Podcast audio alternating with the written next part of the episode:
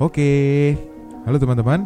Perkenalkan, saya Anden Agung Nugroho atau yang sering dikenal dengan Anden Agno di background saya. Iya deh.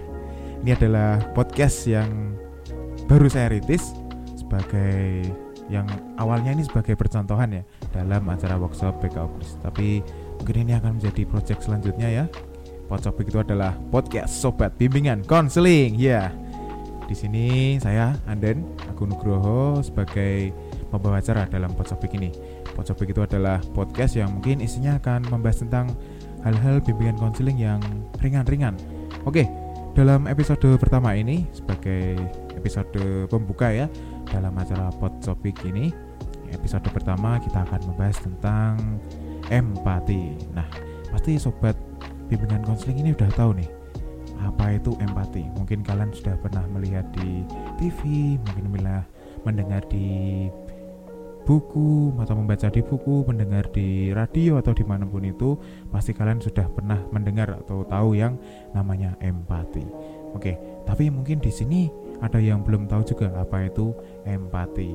Jadi empati itu bisa kita kulik dari pengertiannya apa, contohnya apa, lalu bagaimana cara mengembangkannya, dan masih banyak lagi. Nggak akan selesai kalau dibahas dalam satu episode podcast. Untuk itu simak terus Podsopik Podcast Sobat Bimbingan Konseli. Nggak perlu lama-lama lagi, yuk kita bahas. Nggak perlu lama-lama, gaskan. Oke, yang pertama kita bahas dari pengertiannya. Pengertian dari empati itu adalah, ayo, apakah di sini sudah tahu? Mungkin pendengar semua sudah tahu ya, kalau pengertian dari empati itu adalah suatu kondisi di mana kita bisa merasakan apa yang sedang dirasakan oleh orang lain. Jadi empati itu sebenarnya sudah ada dari kita kecil sampai sekarang ini. Empati itu adalah merupakan suatu sisi yang mungkin menjadi bawaan dan merupakan anugerah dari Tuhan Yang Maha Esa. Jadi empati itu adalah garis besarnya suatu kondisi di mana kita bisa merasakan apa yang sedang dirasakan orang lain, entah itu dalam kondisi senang, kondisi sedih, atau juga kondisi bahagia atau kondisi-kondisi lainnya. Oke, lalu selanjutnya mengapa sih empati itu penting? Nah, kalau ditanya empati itu penting kenapa? Kalau menurut saya, empati itu penting karena kaitannya kita itu sebagai makhluk sosial. Bayangkan kalau kita nggak punya sisi empati, bagaimana kehidupan kita di lingkungan sosial kita. Mungkin kita akan nggak punya teman mungkin, atau juga mungkin akan dijauhi oleh oleh orang-orang di sekitar kita karena kita tidak punya sisi empati. Contohnya nih, contohnya mungkin teman kalian ada yang sedang berduka karena mungkin orang terdekatnya meninggal dunia. Di situ seharusnya kalian menunjukkan sikap atau sifat yang kalian bisa berempati dengan bentuk kalian mungkin mengucapkan bela sungkawa atau ikut merasakan kesedihan yang sedang dialami oleh teman kalian.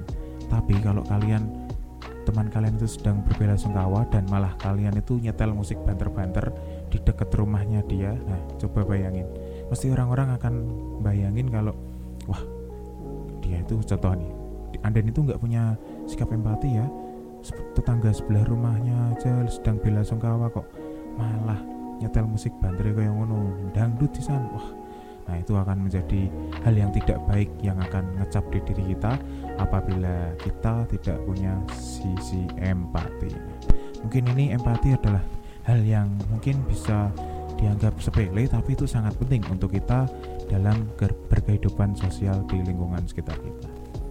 Oke, lalu selain itu karena empati berhubungan dengan makhluk sosial, tentunya empati juga memiliki manfaat ya.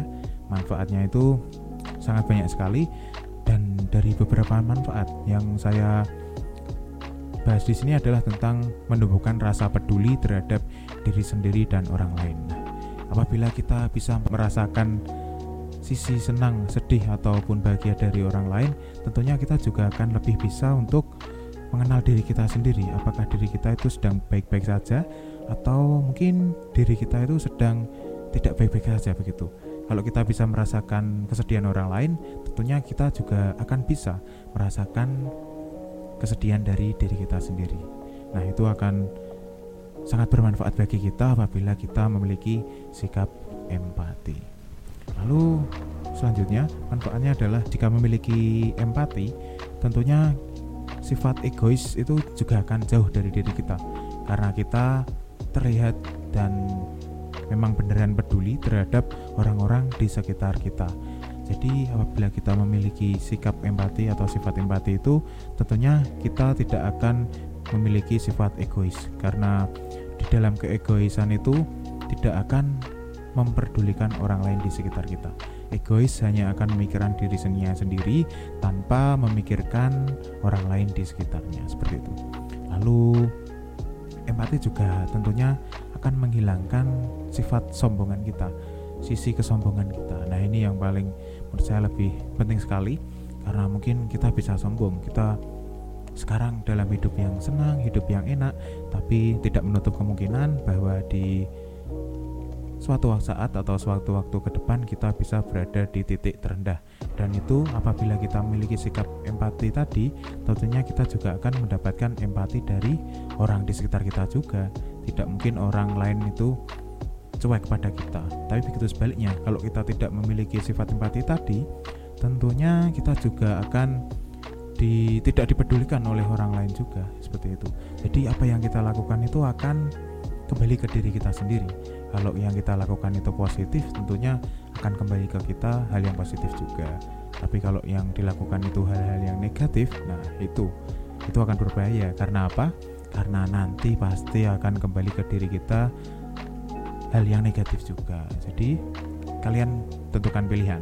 Mau suatu hal yang positif bagi kalian atau hal yang negatif untuk kalian. Nah itu kalian yang menentukan ya. Oke. Lalu tentunya sifat empati itu tidak datang mak jegagi gitu aja ya.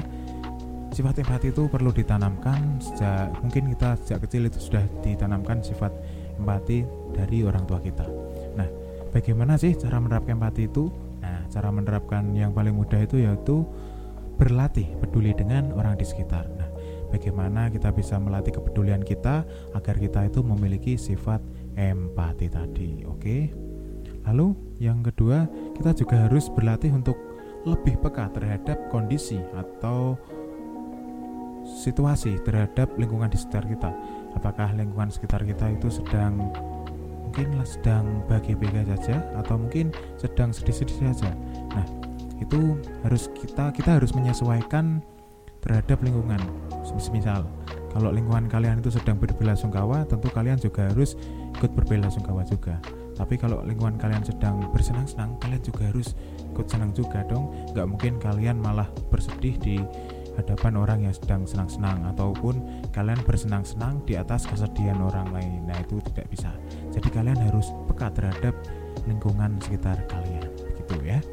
Lalu yang terakhir menerapkan empati itu kita juga bisa menjadi pendengar yang baik. Misal teman kita ada yang curhat ada yang bercerita tentang keluh kesahnya entah itu dalam cinta atau mungkin dalam keluarga mungkin bisa kita dengarkan ya. Kita tahu kalau mendengarkan itu sangat penting perannya bagi orang yang sedang curhat. Karena orang yang curhat itu sedikit banyak akan ceritanya atau unek-uneknya itu akan terkeluarkan atau tersampaikan apabila sudah diceritakan. Dan itu akan mengurangi beban dari orang yang curhat tadi. Otomatis dia masalahnya akan dapat terselesaikan. Walaupun mungkin tidak 100% terselesaikan namun juga sedikit banyak akan mengurangi beban dari teman kita yang sedang mengalami masalah itu. Oke begitu ya. Mungkin masih banyak sekali sebenarnya yang bisa kita bahas dari empati tapi kan tidak mungkin kalau kita bahas dalam satu episode aja. Oke itu saja dari topik yang bisa sampaikan di episode kali ini. Sampai ketemu lagi di episode berikutnya. Sampai jumpa.